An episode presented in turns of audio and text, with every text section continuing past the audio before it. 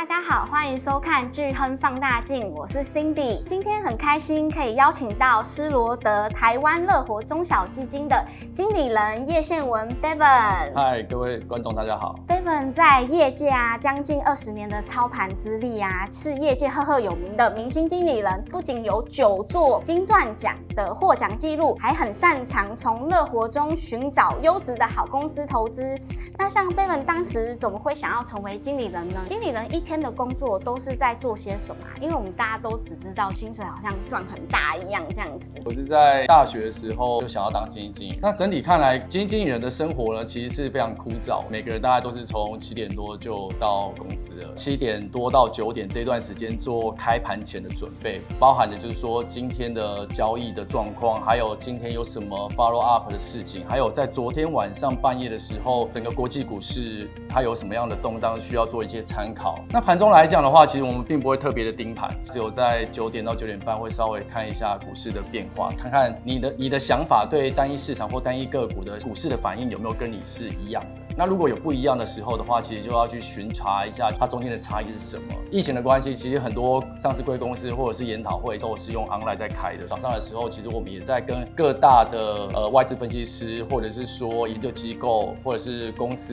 IR 的窗口 double check 一些想要了解的事情。比较接近中午的时候，我们才会稍微再看一下盘，就是说看看刚才的交易有没有什么问题。那下半场来讲的话，其实大家都知道，大部分都是在拜访公司比较多，然后包含了就是做资料的收集、资讯的判断到。到个股的一个选择，那其实很多时候大家都在讲电话，去了解一下他们的发展趋势或者是技术的障碍。到了晚上呢，其实下班才是我们真正上班的时候，就我们还会去 review 今天一整天股市的一个变化，包括很多公司都在晚上的时候会有一些重讯的发表，我们才会去做一些预判的动作。这中间过程中的话，其实我们也会跟同事做一些联系，因为毕竟来讲的话，其实一个人不可能 cover 所有的电子业或者是传产业，其实我们都是分工合作。听完一整天下来。感觉就是从早上一直打仗到晚上，真的是需要花很大的功夫，尤其是在面对市场一些波动的时候啊，还要能够能稳住。所以其实要成为一个经理人，真的是非常的不容易。今年台股它已经是由 AI 领涨一波，近期进入到一个比较暧昧不明的市场。那想要问一下，热度还存在吗？在十一月份这个时候，你就会看到真正的 AI 的相关收益的公司。第一个，我们感感觉到 NVIDIA 呢。它应该会成为半导体的龙头，就是说它单季的营收会超过超过台积电。NVIDIA 财报是在十一月底会揭露，那个时候的话，我们就要看看它有没有符合我们原先预期，就是它 outperform 它的 guidance，然后它会给下一季的 guidance 啊。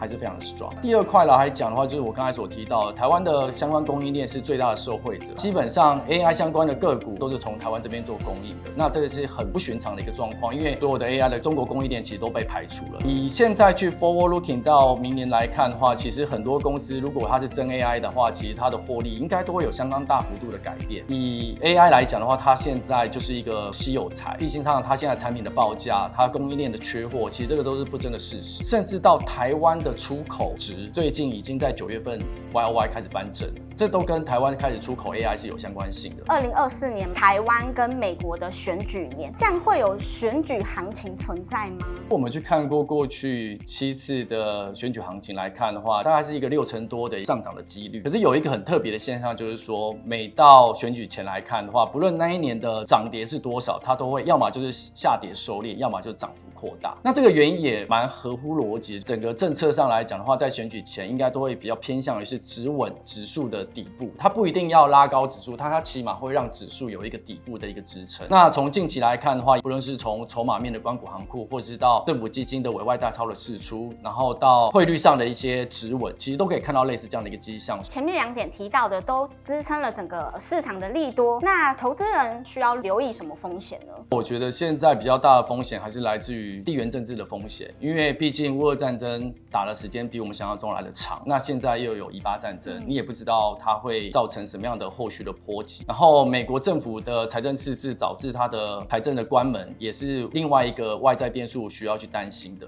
不过这个大概就是考量黑天鹅的一些效应吧。那刚才有提到，毕竟以现在大家对于二零二四年的整体的上市柜的企业获利，它有机会从今年的衰退三十个 percent 逆向成长到明年可能是挑战二十五到三十个 percent 的一个状况。你如果用这样的一个评价的方式来看的话，其实以现在的台股的位置来讲的话，它并没有特别贵的一个状况。其实 Bevan 他很擅长从乐活中啊、生活中寻找标股。那我们这边想要帮投资人问一下，还有哪些产业是有机会的呢？以今年年初来讲的话，大家就会发现解封之后，大家就可能就会往食衣住行里面的娱乐这里走，所以你会看到机票的票价，然后你看到零售消费这些数据都会变得比较好。到了下半年度来看的话，你就会发现天气转凉之后呢，成衣或者是鞋子的打折其实都特别的踊跃。它相关的供应链，它的去化库存的速度其实就非常的快。所以我觉得消费性的个股来看的话，其实它就有机会出现一个落底止稳，然后慢慢的往上走。那电子业来看的话，看的是新科技。那今年最夯的话题就是 AI 伺服器，从伺服器的建制到它出去讯号的资料量暴增，无论是细光子或者是 CPO 这样的一个封装方式，其实基本上它都会带来相关类股的一个热潮，它会成为是一个涨幅比较大的个股，尤其在中小型的部分。那像您刚刚提到的那些产业啊，施罗德、台湾乐活中小基金也都会配置吗？它的配置基本上它有个受限，就是说它一定要去买六十个 percent 在中小型的个股，所以不论是 OTC 或者是上市柜里面比较偏向于市值低于一百五十亿以下的个股，往往都是它主要的标的物。中小型个股它有一点好处，它可能会逆趋势而走，因为它有可能是单一公司的一个市占率的增加，那它也有可能会是贝塔值比较大，就是说在指数上涨的时候呢，它会涨幅比较多。当然它下跌的时候比较受到筹码面的因子，可能会造成它下跌比较多，所以它是一个波动比较大的个股。不过以中小型基金来讲的话，大部分的投资逻辑来看的话，就是波段操作。我们并不建议做比较短线的 trading。基本上没有三十个 percent 报酬的单一公司来讲的话，它并不会是我们主要买进的标的。除了刚才所提到的大的一个电子股的一个趋势来看的话，另外的话，它也会辅助一些食衣住行娱乐这样的一个乐活的一个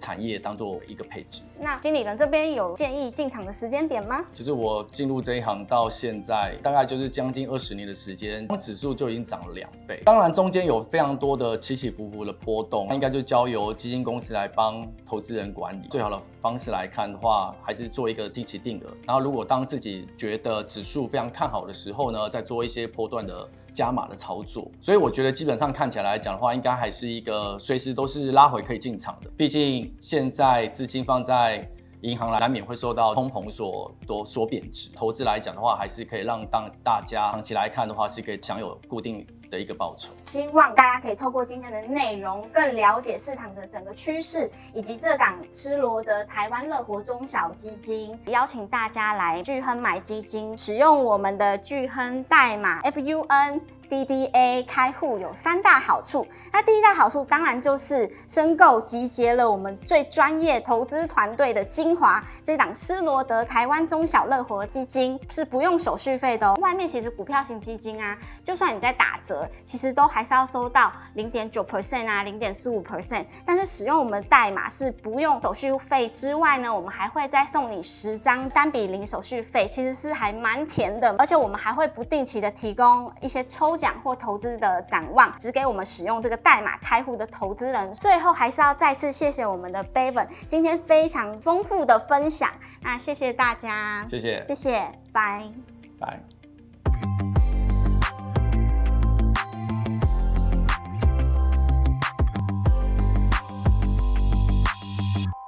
投资一定有风险，基金投资有赚有赔，申购前应详阅公开说明书或投资人须知。本公司经主管机关核准执照字号为一一零经管投顾新字第零零八号。